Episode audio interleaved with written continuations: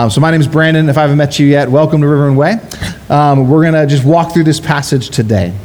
Um, before we jump in, there's an old sailing legend about a U.S. warship that's coming back into the States from a successful, successful, successful mission in Europe. And as the ship was coming kind of into Canadian waters, the legend goes that the captain notices this light directly in front of him. And he sees this light, and, and, assuming it's another ship, just starts to get worried about the collision that he's like, this is inevitably going to happen. This giant warship, seeing the light, there's a collision going to happen. And so he gets on um, his high frequency radio and he makes contact with what he, what he sees this light being. And he says to this on radio, he says, Please divert your course 15 degrees north to avoid a collision. And he waits a second for it to move, but it doesn't. And then the Canadians respond back. They say, We recommend you divert your course 15 degrees south to avoid collision. And we have that game old like playing chicken right here. To which the American captain responds now with a little more like authority in his voice. And he says, This is the captain of the U.S. Navy ship. I say again, divert your course. The Canadians reply, No. I say again, you divert your course. And in complete frustration, with so much authority that he can muster, the captain shouts into the radio This is the aircraft carrier U.S. Lincoln, Abraham Lincoln, the largest ship in the United States in the Atlantic fleet. We are accompanied by three destroyers, three cruisers, and numerous support vessels. I demand you change your course 15 degrees north. That's one five degrees north, or countermeasures will be undertaken to ensure the safety of the ship. To which the Canadians reply, This is a lighthouse. Your call. This is a lighthouse, your call. And it's a legend. Who knows if it's real or not? But what I love about that story, it always reminds me, is in our scripture text today, we encounter a moment that's like that. It reminded me of that legend. We encounter this moment of this tension, like the old sailor reminded me. It's this tension between, um, in the story, we're going to see the chief priests the highest position in the religion and the cultural um, ethos of the divert your course, divert your course, divert your course. But this group of Holy Spirit filled followers of Him, like they're like a lighthouse, like a landmass, and God is doing something new amongst them. And we hit this moment where like God is breaking in in a new way. And there's this tension moment that happens in our story. And so that's what we're going to go into today. We're going to go verse by verse and just ask the Spirit, what do you have for us in this? What do you have for us as we follow in Jesus? We come to the scriptures um, as a way of saying, like I was praying before, God, would you form us?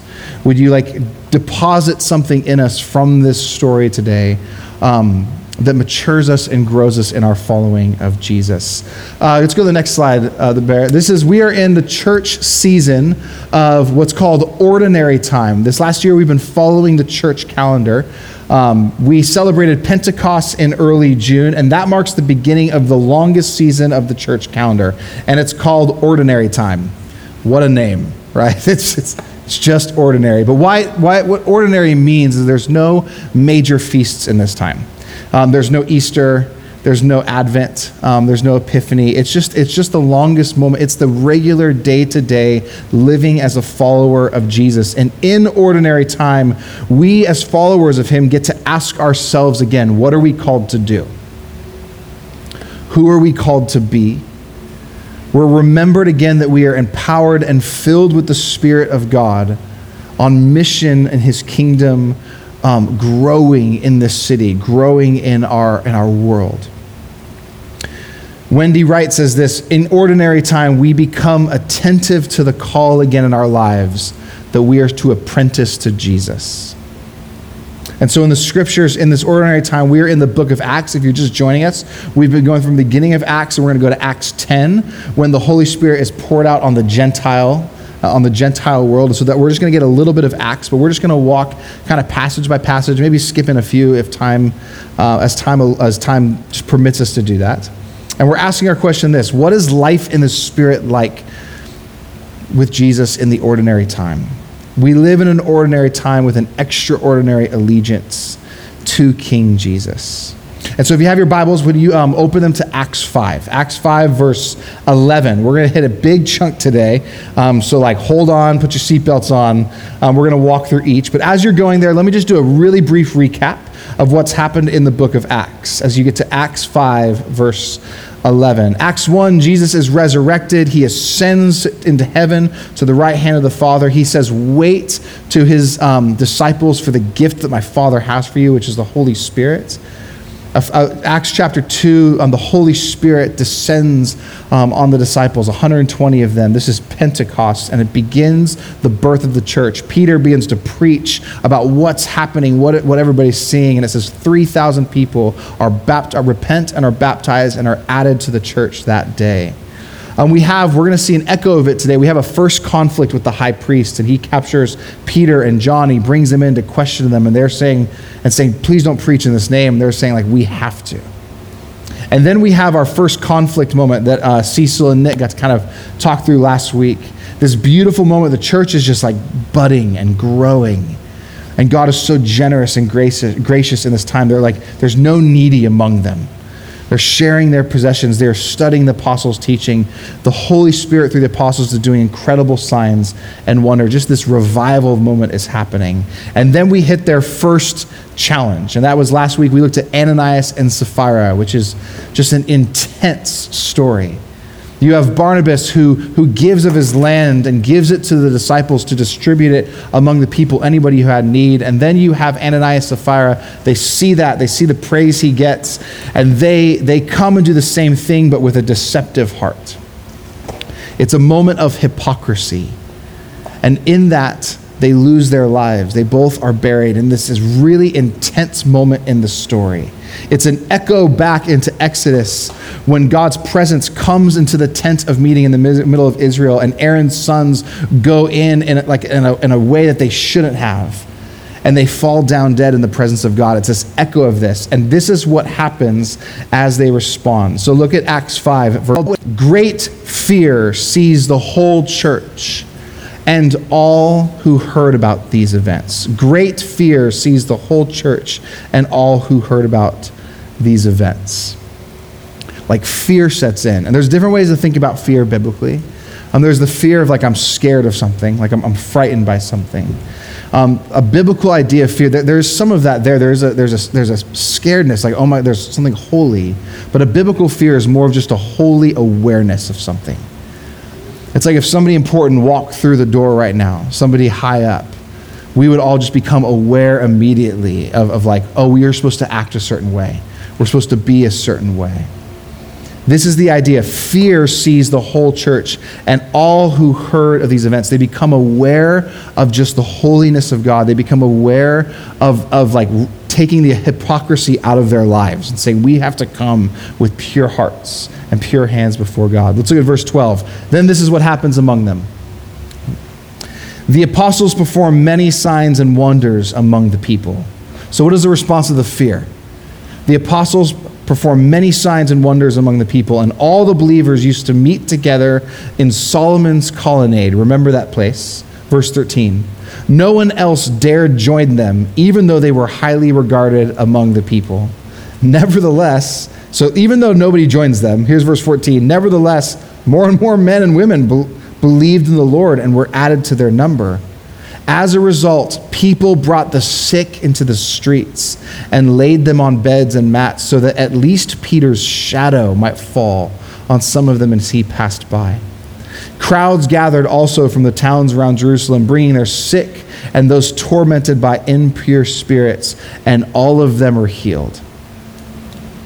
First, we go from this incredible challenge to the integrity of Jesus and the movement of Jesus with Ananias and Sapphira to this moment, this incredible work of the apostles. The result is this reverent awareness, and this fear of the Lord brings us another kind of wave of revival among the people. Crowds, it says, gathered all around the town surrounding it. They come into Jerusalem. People are bringing their sick, they're being healed. People who are in, tormented by impure spirits are experiencing healing. And it's this incredible, unique way, in this unique way in the story, which I don't even know fully what to do with, is that even like as Peter's shadow passes, people are being healed. I think what we're, we're supposed to see in this moment is like, this is incredible. This is an incredible mo- moment and move of God. And you can just imagine for a second, use your minds to think about the buzz that is happening at this place called Solomon's porch. This renewal thing is taking place. Imagine the joy of everybody coming into town, bringing their sick or those who are tormented by like an evil spirit, them experiencing healing. Imagine the response of people in that moment. If you were there, what would that look like? Could you just like feel some of the energy and the joy of people just being freed? People are coming to believe in the saving King Jesus, and all of it's happening where? I remember I asked you to put that place in your mind Solomon's portico. Um, I talked about this a few weeks ago when we talked about Pentecost and where that took place in Peter's sermon. This is where I believe the actual upper room is. Um, show that next slide uh, up there. Uh, next slide. So here is the Temple Mount. The X is where Peter would preach his Pentecost sermon. Um, and over to the right on the blue squiggly lines, uh, what there would have been there back in this day was a giant, they, they, have, all they have now is giant poles, giant pillars. And there would have been a giant shade structure. And this is where, if you imagine, you were coming all throughout um, Israel to Jerusalem three times a year to worship at the temple. And this is where a lot of travelers would sleep. They would come in, they'd basically make a little camp, and just hundreds and thousands of people would sleep in this place. And that is not a small building, by the way. This is a giant, giant place. It's three football fields long on the, on the um, west side of the building. This is a giant facility, the Temple Mount. And so this is Solomon's porch on this right. This is where they are to worship Yahweh, to go back over to the porch and to begin to teach the people about Jesus. There's healings. People are coming all into Jerusalem. And where are they going? Where um, the, the Dome of the Rock right there, over that is where uh, the temple, the Israelite temple, would have been. They're not necessarily going there now. So just as a, to get our minds around it, um, like was trying to think of just an analogy for that. Imagine you're the manager of the great concert hall at the Walt Disney LA Philharmonic. Has anybody been there before? Never see a show? Oh, come on, people. Let's get some. We're gonna do some culture. We're gonna go down. It's beautiful. Just this beautiful building, classical music, like going and seeing the greats. And for generations, this place has been where concert goers have come to hear the classics. And imagine you're the manager of that place. That's your job is to manage the music that comes in, make sure tickets are sold, make sure people are they know what to do. You're you're um, advertising for these shows, and everybody who's anybody comes and they play here. People write in the press about it. Important people invest work when they go into this concert hall. Imagine you're the manager of that place, and then quite suddenly, out of the out of the blue, in the middle of a busy season, a small ragtag group of performers meet outside the concert hall every day and just start playing like new kind of rowdy renditions of what would take place in the concert hall.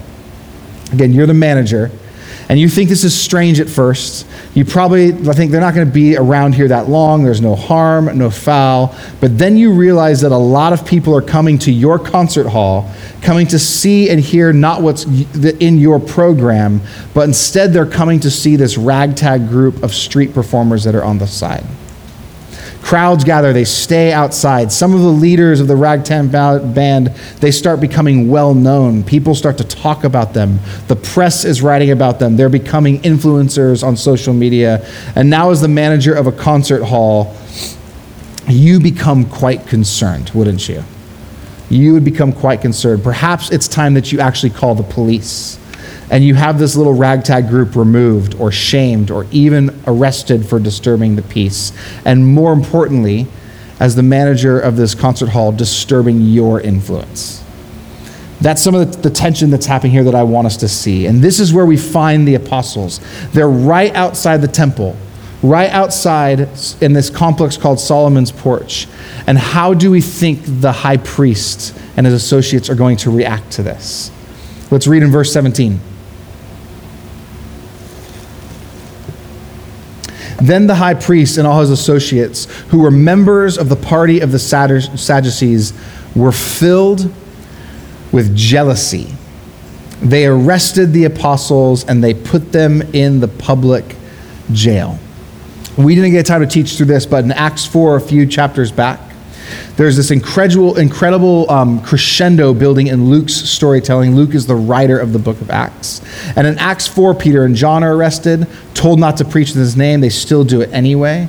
In this story, um, there, we're going to see kind of an echo of that, very similar of Acts 4. And then next week, we're going to see the third part of that, where they actually take Stephen into it and he is the first Christian martyr. He is stoned to death. That's where we're introduced into Saul of Tarsus, or his Greek name is Paul. Um, we, we were going to introduce that. So, this is this crescendo moment. This is the second iteration of them in front of the Sadducees. And we just had Pentecost. The apostles are filled with what? They're filled with the Holy Spirit. But here, the high priests, they're filled with something else. Let's go back to that verse, Bear. They're filled with something else. They are filled with jealousy. Filled with jealousy. That the high priest and his colleagues would regard this movement, they would regard it as a direct threat to their status, to their power, to their importance, even though they wouldn't see it that way. They would see it as they're trying to honor God, to be reverent for God's house, the temple. They had the power, they were the guardians of the holiest spot on earth, this temple. They could not simply allow the apostles to carry on the way that they were doing it. And we find ourselves in the tension.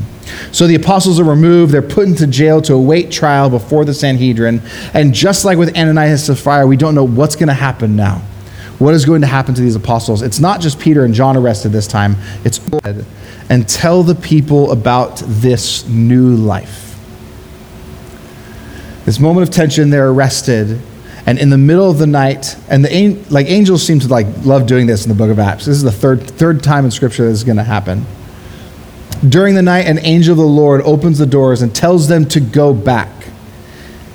They're arrested from where they're supposed to be, pulled this way. The angel opens the door and says, Go back. To do what? It says to tell the people about this new life. And I love that phrase that the NIV uses there new life. We'll see in the book of Acts is early, the early church didn't really know what to call this thing, this, this following of Jesus. They didn't really have a name for it. In Acts 9, it's called the way. Um, it's even River and Way. That's one of our, that's one of our like names. We love that, practicing the way of Jesus in Bakersfield. They're called the way. Here, the angel doesn't really even know what to call it. Just tell them about this new life.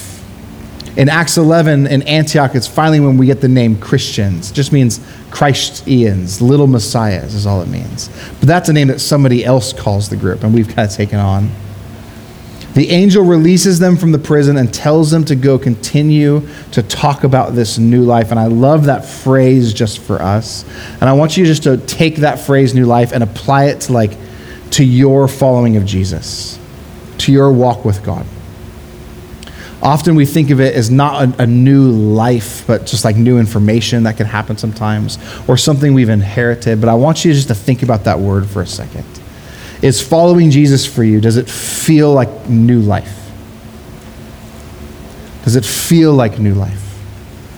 Is the angel what he calls it. This is new life. And one of the things i want us to see this morning as we go through the story is just to kind of recapture some of this beauty that's happening in this passage as they're filled with the spirit as they're seeing miracles and signs and wonders as they are as they are like loving each other in generous incredibly generous ways self-sacrificial like incredible community that's this new life that's introduced. Verse 21 let's keep going. At daybreak they enter the temple courts, and as they had been told, the angel told them, and they begin to teach the people. And when the high priest and his associates arrived, they called together the Sanhedrin, the full assemblies of the elders of Israel, and they sent to the jail for the apostles. So get the scene. they they've gathered all the important people. Everybody's in the room. They know the apostles are right over there in jail. Little do they know they've been released the night before. They get in their seats. They're ready to go. They send for them to come back. Let's keep going. Verse 22.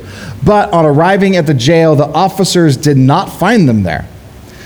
So they went back and they reported, uh, We found the jail securely locked, with the guards standing at the doors, but when we opened them, we found nobody inside. And I think, like, you can't write this stuff. Like, it's perfect for a movie. Just find the humor for a second. Everybody is ready to go, filled with jealousy, ready to, like, combat, to compete, to, like, see what's going to happen with these apostles, and they're not there. They have no idea. What, how do they respond? Verse 24 On hearing the report, the captain of the guard told of the temple guard and the chief priest they were at a loss, wondering what this might lead to. Verse 25. Then someone came and said, Look, the men you put in jail, they're standing in the temple courts teaching the people. At that, the captain went with his officers and brought the apostles. They did not use force because they feared that the people would stone them. The apostles were brought in and made to appear before the Sanhedrin to be questioned by the high priest. Priest. Verse 28, he says this We gave you strict orders not to teach in this name, he said. Yet you have filled Jerusalem with your teaching, and you're determined to make us guilty of this man's blood. And here's where we get a little glimpse behind the high priest's like motivation. There's jealousy, yes, but Peter was also preaching in a way that was saying, like, you guys missed it. You killed Jesus. You killed the one we've been waiting for. Stephen later in this next verse will say, Isn't there, is there not a prophet you guys haven't killed? Like there's some there's some sharp daggers in these words of Peter saying you've missed it. They are they are upset that this group of apostles is determined to make them guilty of this man's blood. You are the high priest. You are the one that goes into the temple on the high holy day in the presence of God, and you missed the presence of God among you in Jesus. Like, wow, this is what Peter's accusation to them is. And this is where we find the tension in this challenge. Just like that, that legend I told you at the beginning of the U.S. Warcraft, warning a coming light, warning the coming light to redirect its course, the high priest here sincerely warns them to turn their course again. You guys need to stop this. But Peter responds like that coming light of the old legend, like, we're a lighthouse. Like, you don't understand, we're a lighthouse. It's your call. Verse 29, here's what Peter says. Next verse. Verse 29. Peter and the other apostles replied this We must obey God rather than human beings. Looking the high priest to him in the midst of the Sanhedrin, all the important people in Israel, says this We must obey God rather than human beings. G- Peter and the apostles at this moment, they are reminded of their calling. They're reminded of their vocation. Jesus himself has commissioned these apostles to go and to make disciples, to teach others about the way of Jesus. They're recalling, actually, Jesus told us to do this. The disciples are filled with the presence of God, the Holy Spirit, to be witnesses to his resurrection. They have just seen Jesus resurrected. Like they're standing with resurrection power in front of the priest saying, like, I know what you want us to do. You want us to change course, but we've seen Jesus alive. There are signs and wonders that are breaking out amongst them. There's repentance, there's baptism. God is doing this new thing. The angel of the Lord himself releases them from prison and literally says, Go back and continue. Like, don't stop. If you were in this situation in front of the Sanhedrin, like, how would, how would you react? Like you cannot stop, you cannot keep talking about Jesus. Like you can't, you were, you were flooding Jerusalem with this teaching, and it must end. And Peter again is filled with boldness. I understand you want us to stop talking about this, but we must obey God rather than men. Verse 30, he goes on. The God of our ancestors, he brings them all in on this. The God of all of our ancestors raised Jesus from the dead, who you killed by hanging him on a cross. God exalted him to the right hand as Prince and Savior, that he might bring Israel to repentance and forgive their sins. We are witnesses to these things, and so is the Holy Spirit, who God has given to those who obey him. Peter again gospels. He tells of the gospel that Jesus Christ has been risen from the dead what he said, what Jesus' words, they're all validated in his resurrection. Jesus is Savior and King over you, high priest. And I must, we must listen to him. We must obey him, for he gives us the Holy Spirit. And then Peter like really rubs it in. Uh, this Jesus who you handed over to be killed is now offering, and get this, what does he say? The Jesus that you killed is now the one who is offering Israel repentance and forgiveness of their sins, that lower line. The very thing that they are supposed to experience at the temple from the work of the priests and the high priests, Peter says Jesus now gives that repentance and forgiveness of sins. We are witnesses of these things. He will give them repentance and forgiveness. And they wanted to put them to death. If you imagine the scene from Jesus' um, false trial, like the high priest tore his robes, everybody's yelling at Jesus. It's similar to that.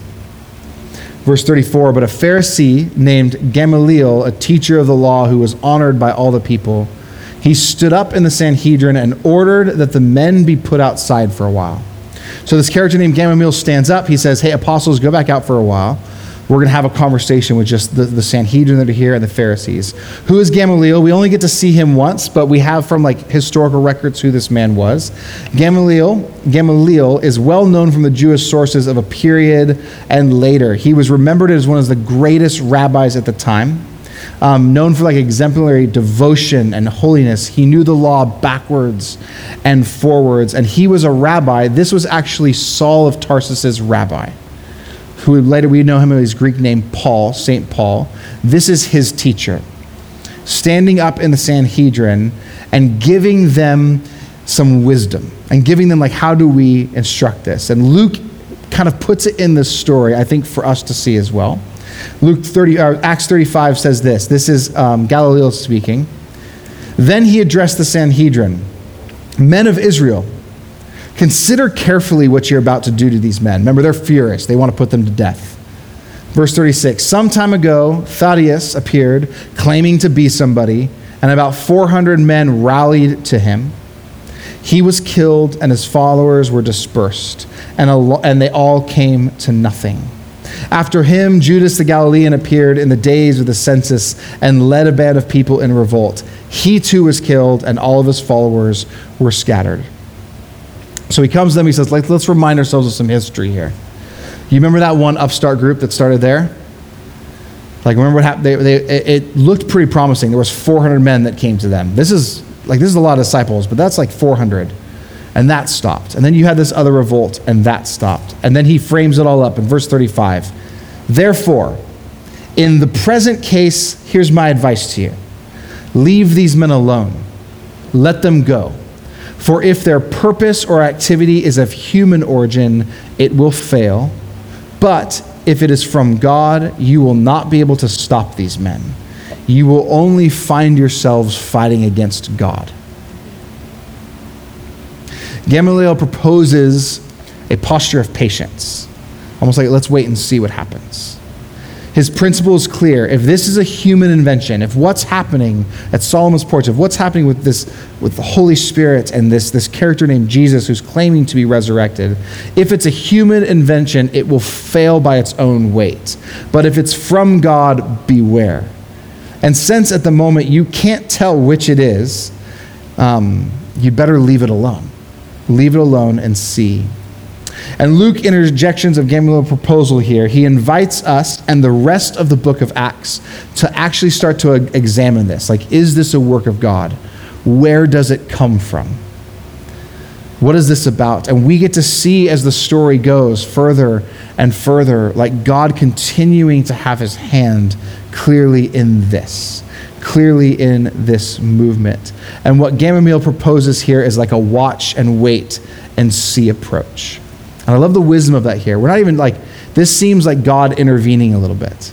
God intervening through the wisdom of this teacher to say, let's pause and be patient. It reminds me of like one of my favorite, one of my favorite parables that I've ever heard, and that just sticks with me all the time, is a parable of a, a Japanese farmer that had a wife had a son, and had a little farmland um, with a horse. That's all he had. He was poor, but he had a little bit.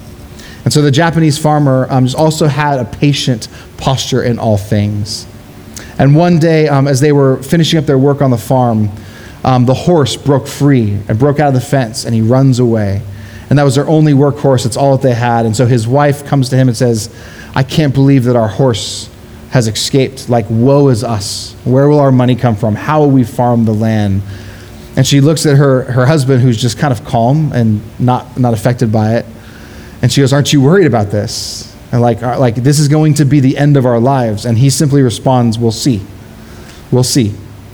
The next day, um, as they wake up in the morning uh, making a cup of tea, they look out the window, and that horse has come back now, but with three other wild horses. And they're sitting there going, and like, this is amazing. They're all just there. And so and they, they capture him, they corral them, and his wife looks at his husband and goes, Isn't this the best thing that ever happened to us? The best thing that, look how rich we are now. We have horses. We can sell, we can make money. And she looks at her husband and says, Isn't this the best thing? And he says, We'll see. The next day, the son is out working, their only son, out working. He's trying to break these horses to get them to work. And he finally gets one in kind of the right space, and he gets on top of the horse, and the horse bucks him off instantly. The son falls to the ground, and he breaks his back. And the wife comes to comfort her son and says, These horses are a curse. Isn't this the worst thing that could ever happen to us? And the husband says, We'll see. We'll see. You know where this is going, right? This is how it works. And lastly, the next day, generals come from the city and say, We are recruiting all able bodied men into a war that just started. And they look for his son, who has a broken back, and they say, You can't serve in this. And his wife says, Isn't this the best thing that's ever happened to us? And the husband says, We'll see. In some ways, what this moment is, I think, is actually a posture we should, be, we should take as a people, as a community there's this posture of saying, if it's from God, there will be success. It will live. If it's not, God takes care of it. What I see here is this posture of deep trust. Deep trust. And I don't know where it comes from in Gamaliel, if it's from a posture of like being, um, he doesn't seem to be following the way of Jesus, but he does seem to know the way of God. And the way of God says, where's the fruit? Is there fruit in here? And where the fruit is, that means it's a good and healthy tree. How does the assembly respond to this? We'll see from Gamaliel. Verse 40. His speech persuaded them. They listened to him. They called the apostles back in. They had them flogged, and then they ordered them not to speak in the name of Jesus, and they let them go. Having no other recourse, they seemingly um, had, had nothing else to do with them, so they resorted to violence, which is how it usually goes. And this would have been the same flogging that Jesus would have had 40 lashes minus one. 40 believing that that's what would kill you. This isn't just a slap on the back, this is a flogging, like Jesus did before his crucifixion. They're told yet again, do not speak in the name of Jesus, and they sent them away. And in all this, we've heard Peter's response, but let's see how the rest of them respond here. Verse 41, as we kind of land the plane this morning. The apostles left the Sanhedrin rejoicing because they had been counted worthy of suffering disgrace for the name. Day after day in the temple courts and from house to house, they never stopped teaching and proclaiming the good news that Jesus is the Messiah. as we believe, um, as followers of Jesus, that we are called to be with Jesus, to abide in his presence, people of his presence. Not just a cognitive way, but a contemplative way of being with Jesus in all of life.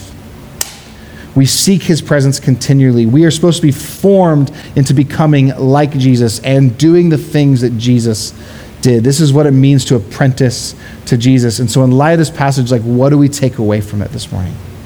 What does the Spirit want to deposit in us as we follow the way of Jesus? Three things I just was asking myself this week. Because I hit this passage, I was like, there's about seven different ways we can go. And just me asking, like, God, what do you have just in my heart? Um, and I just want to share those with you. The first is this, it'll be up there. The apostles are joyful in suffering. The apostles are joyful in suffering. You've just been through this whole ordeal. Imagine yourself dragged to jail, freed from jail, told to go back to the temple, dragged back into the Sanhedrin's court. You kind of standing up for it, them again, like not, not listening to you. They flog you. What's your response? Their response is this they rejoiced because they had been counted worthy of suffering disgrace for the name. The apostles were joyful in suffering. Ah, not often.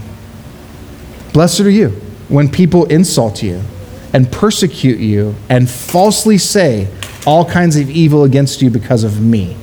Not because you were being a jerk, but because of him, because you were following Jesus. Verse 12, what's our response? Jesus says this, Jesus teaches in this rejoice and be glad. Because great is your reward in heaven, for in the same way they persecuted the prophets who were before you. In becoming like Jesus, my friends, we will endure as you tr- like follow Jesus. There will be an endurance of suffering for disgrace for his name. That will come with it. Often I've seen like in life following Jesus, if we actually never get any like opposition, it, sometimes it's an indication of like what is our is our life really aligned to following Jesus. We will we will encounter and we will collide with the stories that are told in our culture, in politics, in, in even religion and even those who, who claim to know. I know it's a hard thing to say. Like, yes, we need to mourn and lament, but there's also the element of rejoicing that you were counted worthy to, to bear some of the wounds that Jesus bore in following him. Number two, something that hit me this week in this the apostles persevered in faith. They persevered in faith. What I love about this, they get flogged um, the high priest says, Don't ever do this again. And the ne- very next verse says, Day after day in the temple courts from house to house, they never stopped teaching and proclaiming the good news. They basically said, like, yeah, yeah, yeah, we're going to go and do it anyway. They like rightfully rebel in that sense. They continue in the perseverance of faith. James 1 2 says this, it'll be up on the screens. Consider it pure joy, my brothers and my sisters whenever you face trials of many kinds. Why?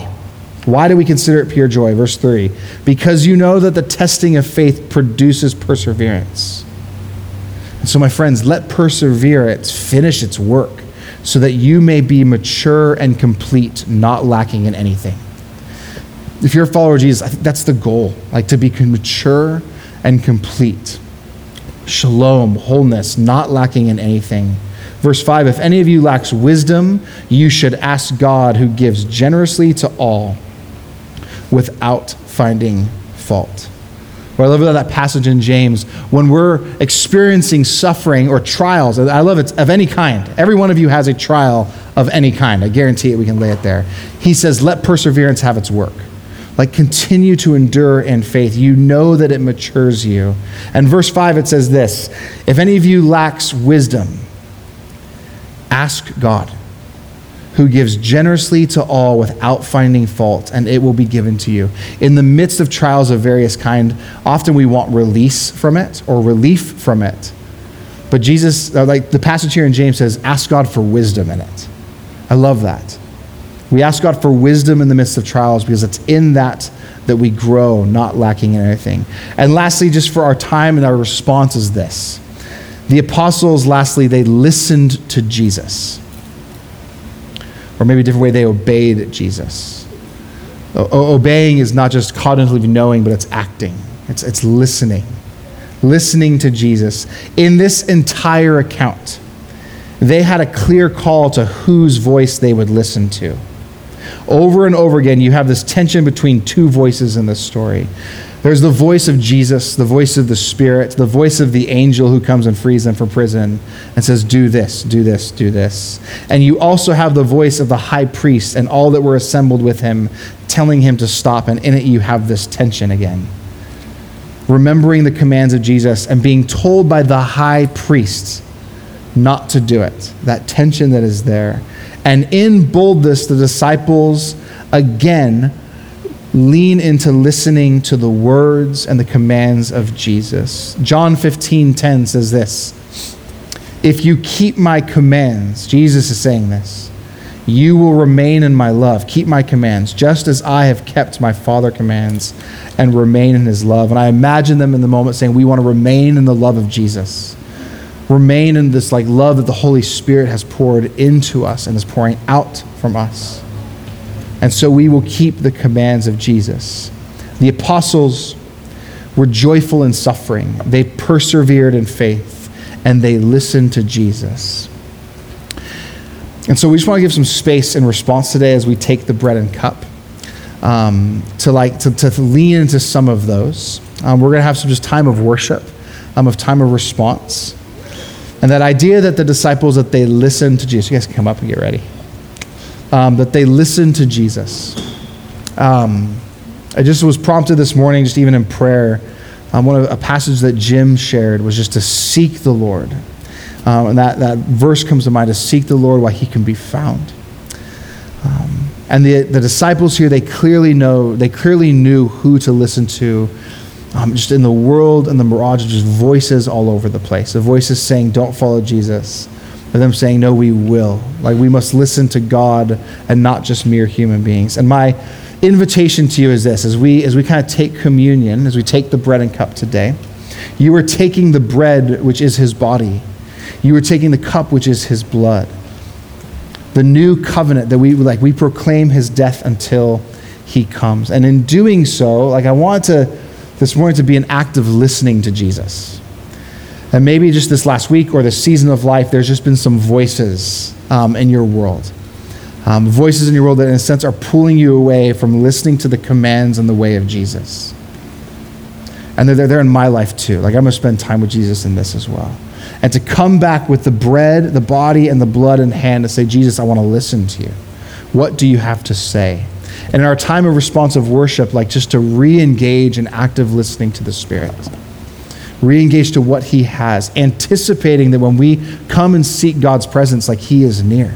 If we seek Him, we will find Him.